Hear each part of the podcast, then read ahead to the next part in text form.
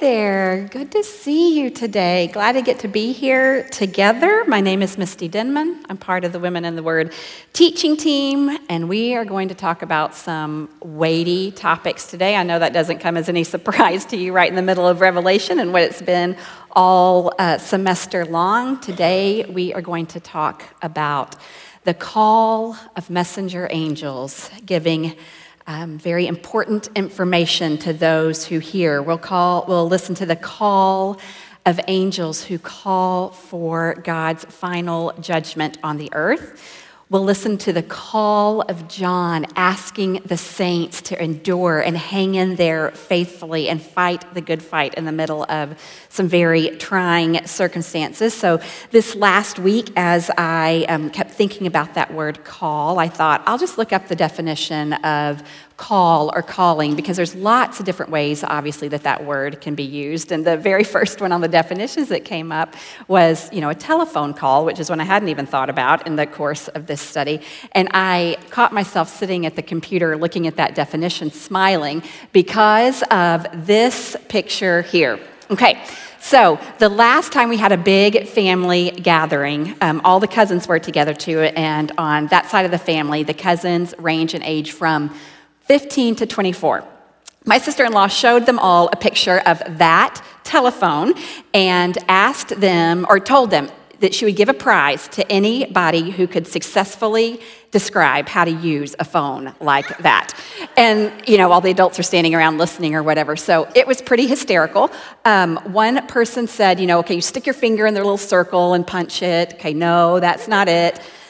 The closest anybody got was, I think you put your finger in there and kind of push it a little bit. Um, and when we finally tried to explain to them that, you know, you put your finger in the number and turn the dial all the way around, let it go, it spins back, you do it again and you do it again and you do it all seven times, or I guess now 10 times or whatever, their thought was, oh my gosh, that just takes so long. How did you ever, like, was it even worth making a call for? And then their minds are really blown by, you know, the curly thing that attaches you to the actual um, cord. And I tried to explain to them what it was like to be a teenager, even in the 80s, where if you wanted to make a phone call, you know, you had to go to the kitchen phone and wrap that cord around the hallway and sit on the floor and try to talk quietly so your mom couldn't hear everything you were saying, and she was anyway. And anyway, I think they think it's a lot better to live in 2020 than it was to live in any time before now in history. Um, entirely separate from the callings that we're talking about in Revelation today. But it's I, the, since that happened over Thanksgiving, I've been waiting to tell somebody about that. So now you know. Well, we'll move on to things of real importance here. Um, I'd love it if you'd open your Bibles with me to Revelation chapter 14. And we will start by reading just the first five verses together. I'll give you a second to do that. John says, Then I looked, and behold, on Mount Zion stood the Lamb, and with him 144,000 who had his name and his father's name written on their foreheads. And I heard a voice from heaven like the roar of many waters and like the sound of loud thunder. The voice I heard was like the sound of harpists playing on their harps, and they were singing a new song before the throne and before the four living creatures and before the elders. No one could learn the song except the 144,000 who had been redeemed from the earth. It is these who have not defiled themselves with women, for they are virgins. It is these who follow the Lamb wherever he goes. These have been redeemed from mankind as firstfruits for God and the Lamb, and in their mouths no lie was found, for they are blameless. So, what is happening here? And isn't that a question we ask ourselves every week in Revelation? So glad there's been lots of great answers to that. So, as in earlier chapters, John is recording a vision that he's seeing what he's seeing and describing here is out of chronological sequence. That was the same as it was last week. Here, John sees Christ's return near the end of the great uh, tribulation. I think this was a scene that would have filled him with a lot of courage and hope and maybe even a fresh perspective. You know, a couple of weeks ago, Shelley talked about that divine pause in the action. Something similar is happening here. In the midst of seeing what these terrible judgments will look like, it's as if Jesus gives John a second to sort of step back see some of his glory.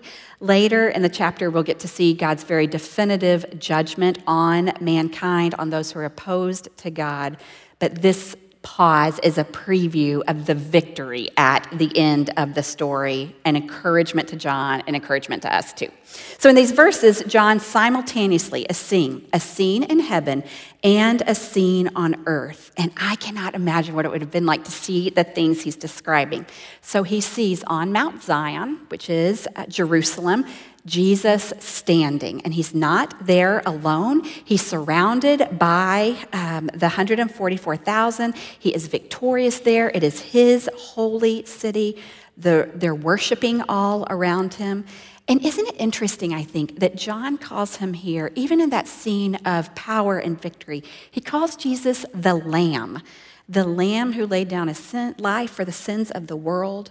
I think John here is really holding on to both aspects of Jesus, both Jesus as the Lamb of God and Jesus as the victor at the end of the story. I thought about this a lot because I think it's um, important for us to do as well throughout Revelation, and even I think this is something I'll take with me as um, we continue in other studies beyond this semester to hold these two views of Jesus in tension and at the same time. Jesus is the Lamb of God, and also Jesus is the Lion of Judah there. So, this 144,000 that John sees are those same 144,000 that we first saw back in chapter 7. They are Jewish believers who have come to faith during the tribulation. They live through those years despite intense persecution, and we see in them a picture of just deep faithfulness and steadfast service to the Lord despite very difficult circumstances. Now, we don't know whether these 144,000 were literal virgins who had such wholehearted devotion to the Lord that they chose not to marry during this time so that they could give all of their time and energy in service to the Lord, or whether that's a symbolic meaning that would describe their spiritual purity. There are other references um, in both the Old and New Testament that equate the concept of virginity to an undefiled faith or a purity. Either scenario, I think, is plausible. But what we do know is that this faithful group understood that there wasn't a lot of time left um, before uh, people would have to turn their hearts to God or have no more time. They had a deep urgency to share the gospel, and they did that faithfully. Another thing that stands out to me so fate, so um, so much in these verses about the 144,000 is that they followed the Lamb wherever he goes and they're also described as blameless. So during this time, and you can imagine it chaos, disorder, uncertainty, um, tribulation they locked their eyes on Jesus. They followed his lead, they did it with total integrity this is a picture of remarkable faith and obedience. And think about how young this group was in their faith. They had only come um, to their faith since the beginning of the tribulation. And I think that if they were able to live that faithfully under such hardship, uh, I am sure that by the power of the Holy Spirit, we can do and should live that way as well. They have been a real example to me as I have uh, studied this chapter. Okay, so that's what John is seeing on earth. He also is seeing, sort of at the same time, a group of worshipers in heaven, and they're singing what he describes as a new song. And we see that term new song a number of other times in Scripture, particularly in the Psalms. And it's really always used to describe a um, sort of a hymn or a song of praise, of, um, of yeah, uh, I would say, of praise on account of perhaps Jesus as creator, Jesus having saved the singer out of a very difficult um, situation, his grace and mercy. And that new song means that the singer is praising God in a new and fresh way, perhaps understanding um, an aspect or characteristic of God or being grateful for something that God has done in a new and fresh way. So the martyrs that are in heaven, and by the way, probably those worshipers that are singing this song would be martyrs who had died uh, for their faith during the tribulation. They are in heaven singing a song of praise to God with their whole hearts because although their lives surely didn't end the way they would have wanted them to, they uh, were persecuted, they were called home, and then rewarded by the Lord in his presence. So their song is one now of understanding and faith and um, gratitude, I think. But here's what's really neat the 144,000 that we saw on earth are singing that same song of praise. And that's the only two groups that know and are able to sing this new song the martyred um, worshipers in heaven, and then this group of 144,000 on earth. Because they too, the 144,000, have been enduring persecution, but God has preserved their lives and their ability to share their faith. Both groups, at the same time, uh, saw turbulence and uncertainty but chose to align themselves wholly with the living God. The group around the throne died for their faith and now kind of see in glory, rejoicing in heaven because they understand in a way they couldn't have on earth God's mercy and might and justice. Um, the other group continues to live out their faith in the midst of this persecution, also getting to experience God's mercy and goodness through the storm, they both sing the same song. Because whether God carries us through the storm and allows us to come out the other side um, here on earth while we're still alive, or whether that storm ends up calling us home to heaven to be with Himself, both groups know that He is good and He is faithful and He is worthy of praise and trust. I love what Paul says in Romans 8. Um, I think it speaks to this so clearly. He says, Who shall separate us from the love of Christ? Shall tribulation or distress or persecution or famine or nakedness or danger or sword? As it is written, for your sake we are being killed all the day long. We are guarded, we are regarded as sheep to be slaughtered. No, in all these things we are more than conquerors through him who loved us. For I am sure that neither death nor life nor angels, nor rulers, nor things present, nor things to come, nor powers, nor height, nor depth, nor anything else in all creation will be able to separate us from the love of God in Christ Jesus our Lord. In the midst of our own hard things, let's take heart. Jesus is right here with us. And like those who suffered deeply, but then sang that song of triumph, Jesus will turn our sorrows to joy as well. So take heart.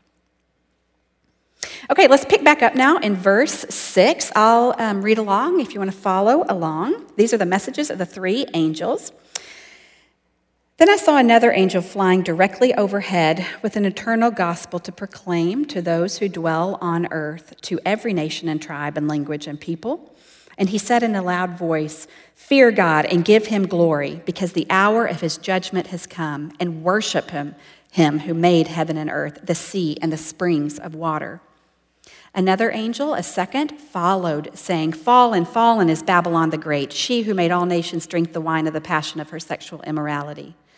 And another angel, a third, followed them, saying in a loud voice If anyone worships the beast in its image and receives a mark on his forehead or on his hand, he also will drink the wine of God's wrath, poured full strength into the cup of his anger.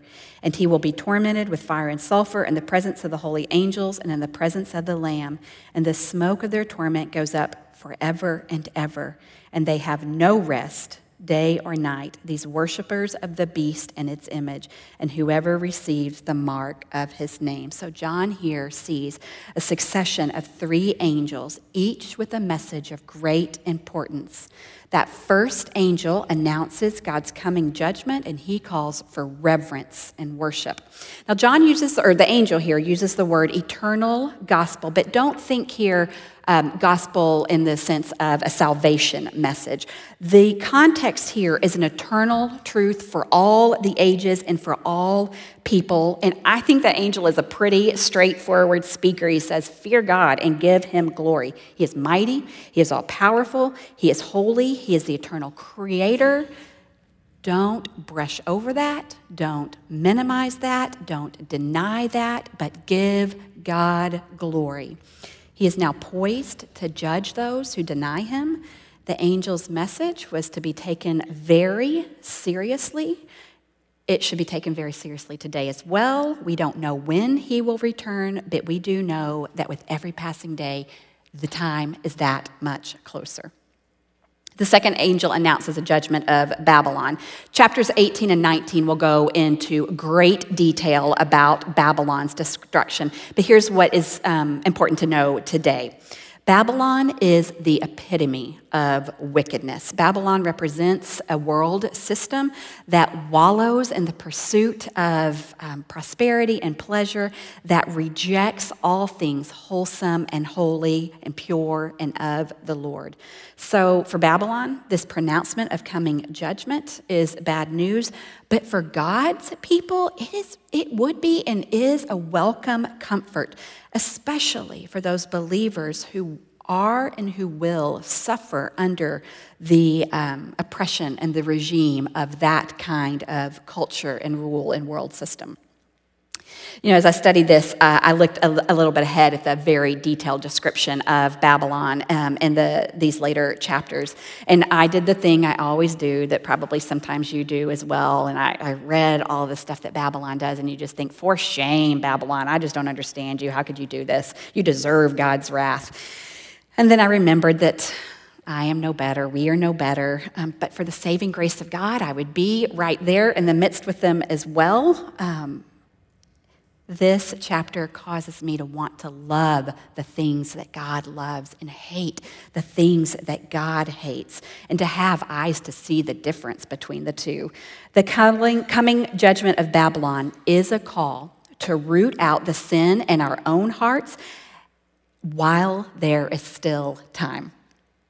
So, that third angel announces judgment to those who choose to worship the beast and receive his mark. We talked about this a little bit last week. That angel brings, these are some pretty straightforward angels. They just kind of, you know, say it like it is, I think. He brings a warning in the strongest possible language. While the message comes across as fearful, I think there's also great mercy in it because while there will be enormous pressure at the time to get that mark, um, that angel warns us it will not go well for those who turn their backs on God and align themselves with the Antichrist.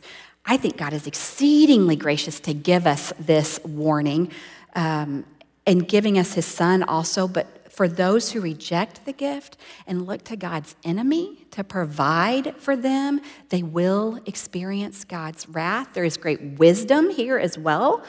While those who refuse the mark of the beast during the tribulation will definitely suffer deeply. There is a definite end time to when uh, that suffering will come to a close.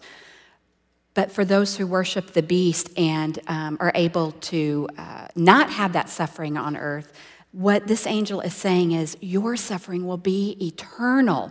So you have this choice to make here. You can suffer on earth for a little while, but then know that God will reward that and take care of you for all of eternity.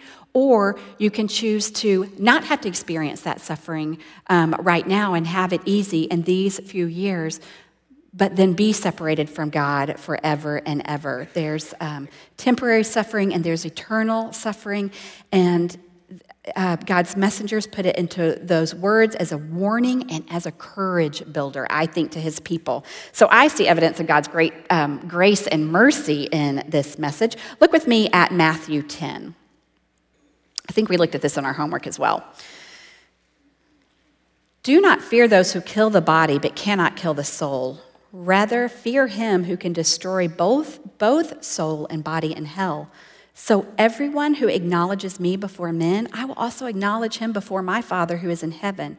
But whoever denies me before men, I will deny him before my Father in heaven. So, The messages, the call of these angels is to trust God and not anyone or anything else, even when it seems like nobody else is trusting God, even when it seems like it doesn't make uh, common sense to trust God, even when everyone around you is telling you not to trust God.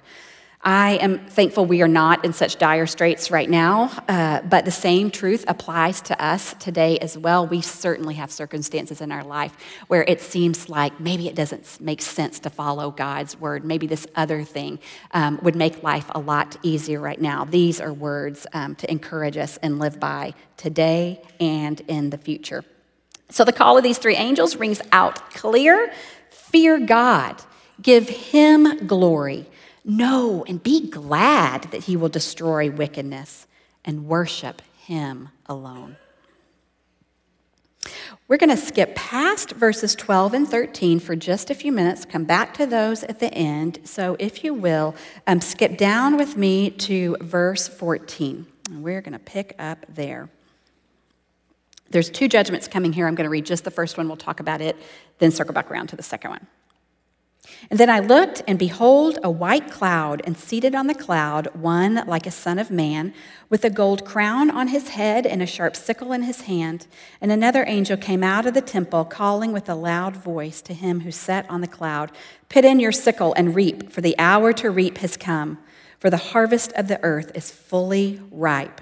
So he who sat on the cloud swung his sickle across the earth, and the earth was reaped. Okay, so let's just stop here for a second. This is another prophetic vision that John sees. It's one of two harvests that happen or that we read about back to back. Let's talk about the first one. The one seated on the cloud is Jesus himself. We know he's called Son of Man throughout Scripture. That gold crown on his head represents his authority, his kingship.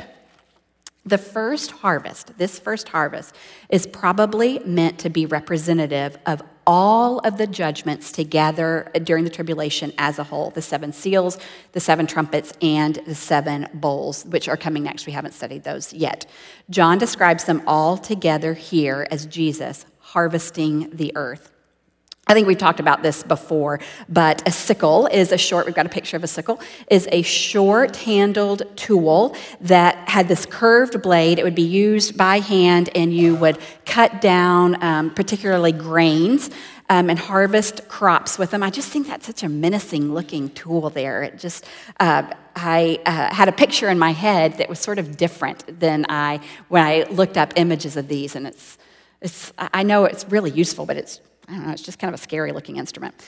Um, knowing what we already do, though, about the, the judgments that we have studied, that sharp, scary looking instrument kind of makes sense to me. The judgments we have seen and that are still coming are intense, they are um, definitive, they are violent often. So when the angel says the hour to reap has come, the harvest is fully ripe. That word for fully ripe there super interesting. It means a fruit or a vegetable on the vine past its prime. It is either beginning to dry out and wither up or rot there on the vine. I think that is so rich with meaning as we read this because at the time of this harvest, we know that the earth will predominantly be morally, culturally, spiritually rotten. No good will come from leaving the fruit on the vine any longer. It is time for that harvest. The um, fruit is fully ripe. And of course, that uh, is determined by God's perfect timing. I also thought about all the years between when um, Jesus was on the cross and today.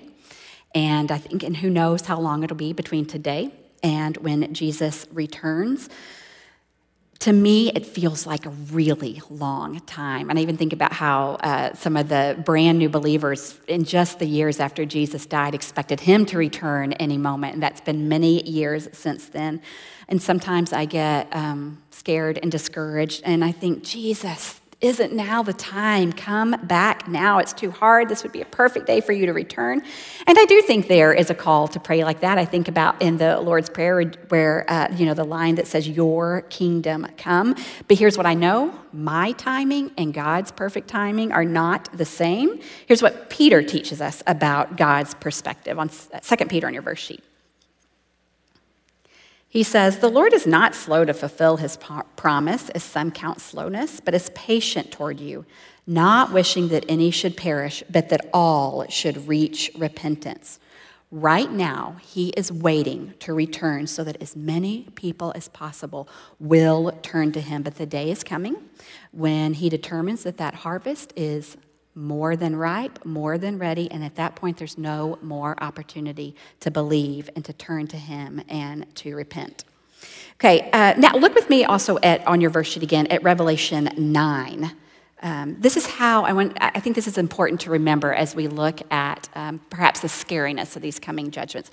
This is uh, how non-believers are described during the uh, trumpet judgments. The rest of mankind, who were not killed by these plagues, did not repent of the works of their hands, nor give up worshiping demons and idols of gold and silver and bronze and stone and wood, which cannot see or hear or walk. Nor did they repent of their murders or their sorceries or their sexual immorality or their thefts.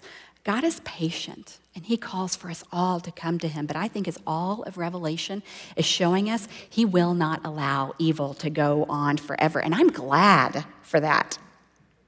Okay, let's look now at the second harvest, beginning in verse 17. Then another angel came out of the temple in heaven, and he too had a sharp sickle. And another angel came out from the altar, the angel who has authority over fire. And he called with a loud voice to the one who had the sharp sickle Put in your sickle and gather the clusters from the vine of the earth, for its grapes are ripe. So the angel swung his sickle across the earth and gathered the grape harvest of the earth and threw it into the great winepress of the wrath of God. And the winepress was trodden outside the city. The blood flowed from the winepress as high as a horse's bridle for 1,600 stadia. This harvest is representative of Christ's final wrath on all unbelievers at the end of his, or at the second coming. Okay, remember that all of chapter 14 is this preview of things to come at the end of the uh, tribulation, that first harvest overview of the um, um, uh, judgments as a whole. The second harvest will happen at the end of the seven years when the heavens open and the victorious and mighty Jesus returns riding that great white horse. The saints are behind him. That happens in the second half of chapter 19. I can't wait for us to get to study that together. God uses angels to be a part of this time of judgment. The first one comes out of the temple. That would have been a place of God's holiness, his uh, presence. The second angel, it says, has authority over fire, and fire often represents a purifying force, a purifying of sin. The first harvest is probably a grain harvest um, and would use that sickle there. This is a grape harvest. We again see the harvest is completely ready, overly ripe. Time is up. I was especially struck as I studied this uh, with that visual of the grapes and the vines because I have always loved John 15, and it's probably familiar to you as well, where Jesus says, I am the vine, you are the branches, and those who remain in me bear good fruit. You know, that fruit of the Spirit love, joy, peace, patience.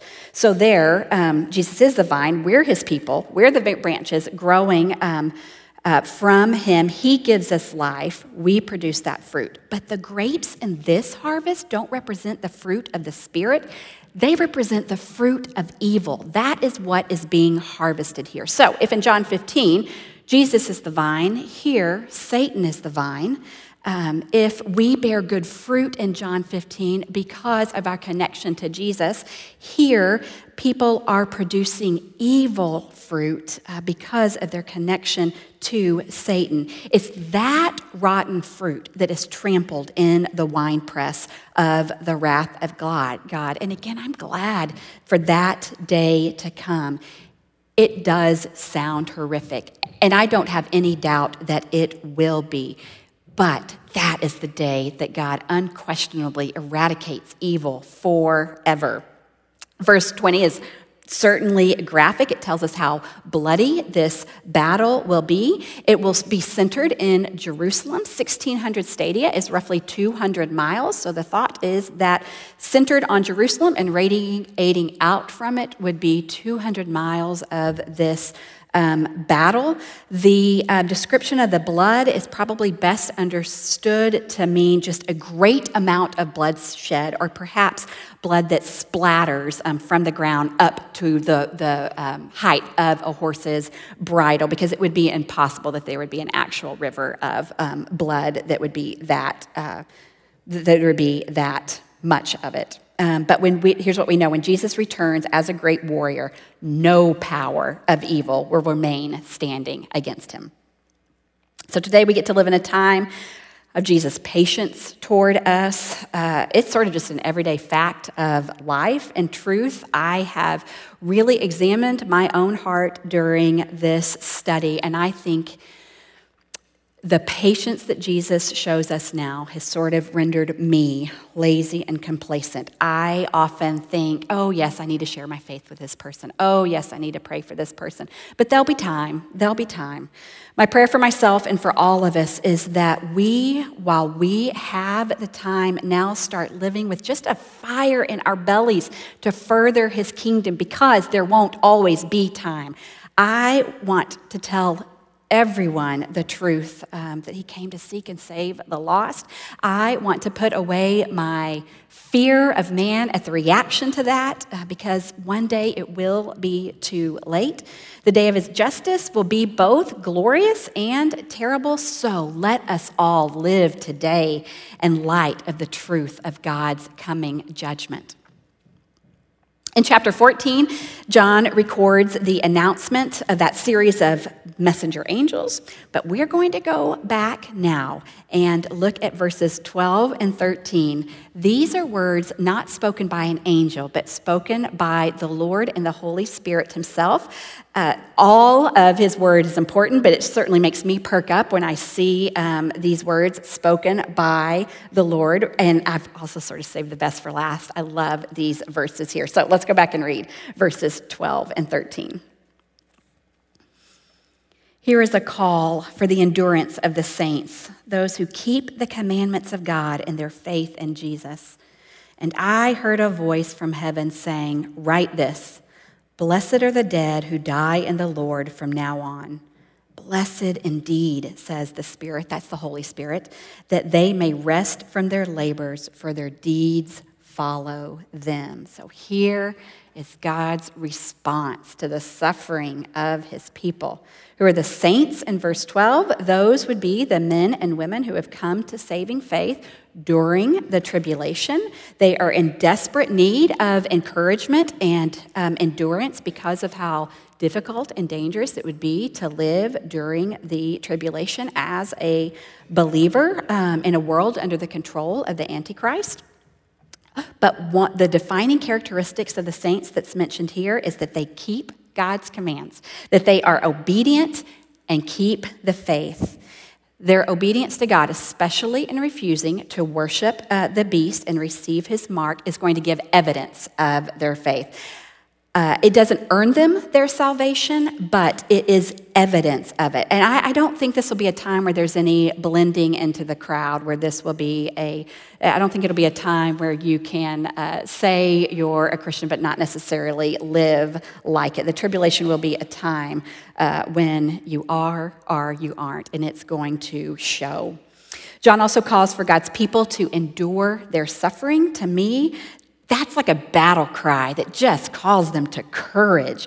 Bear up under the world's, remember, bear up under the world's temporary troubles for Jesus' sake because he's worthy. Remember back that first angel that says he is worthy of our praise, worthy of our worship.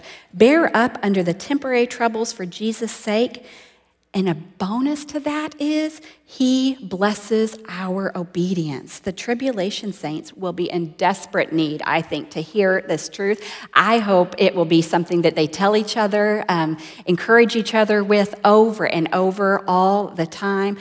I need to remember and live by this truth every single day. I'll bet you do as well, because this is true. Uh, these words are true not only for the tribulation saints, but for us today too. I have been praying that we will be women who answer the call to endure and keep our faith. Look with me at 2 Corinthians on your verse sheet. So we do not lose heart, though our outer self is wasting away our inner self is being renewed day by day. For this light, momentary affliction is preparing for us an eternal weight of glory beyond comprehension. And I know that we're, when we're under fire, our, uh, that weight feels neither light nor temporary.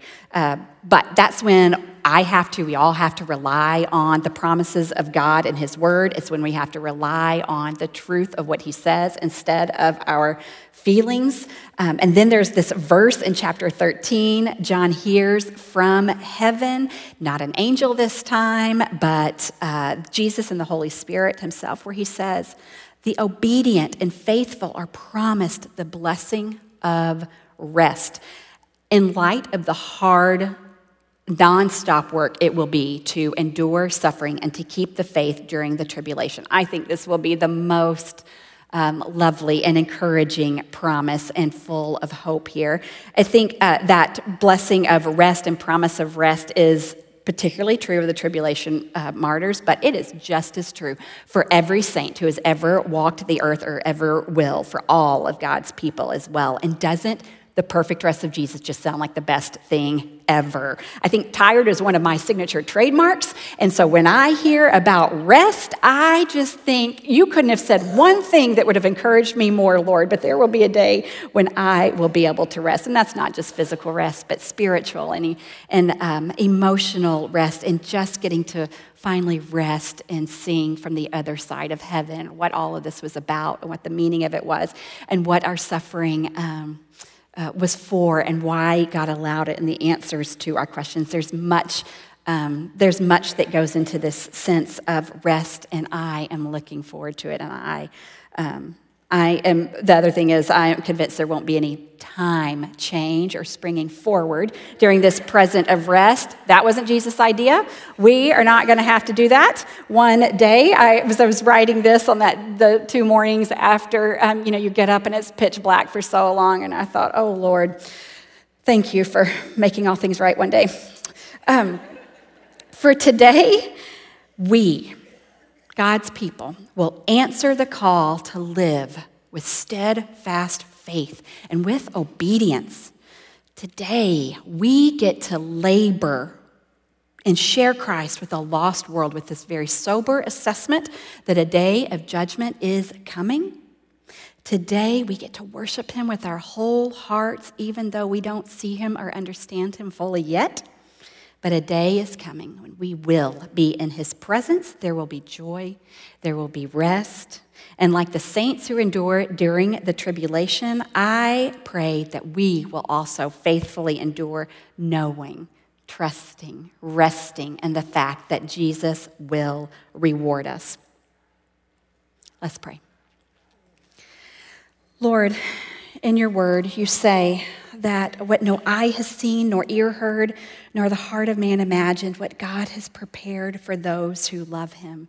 We look forward to they, that day, Lord. I am asking that as we endure the unknown in our world today, the unknown of our future, um, the hard things that happen because we just live in this world, that we will find hope and peace and rest and endurance and faithfulness and obedience in getting to look ahead at what you have in store for us. I am praying that we would be known as women who cling to your promises no matter what. Would you strengthen our spirits, Lord, so that we can both understand your word and then have the courage and faith to live by it?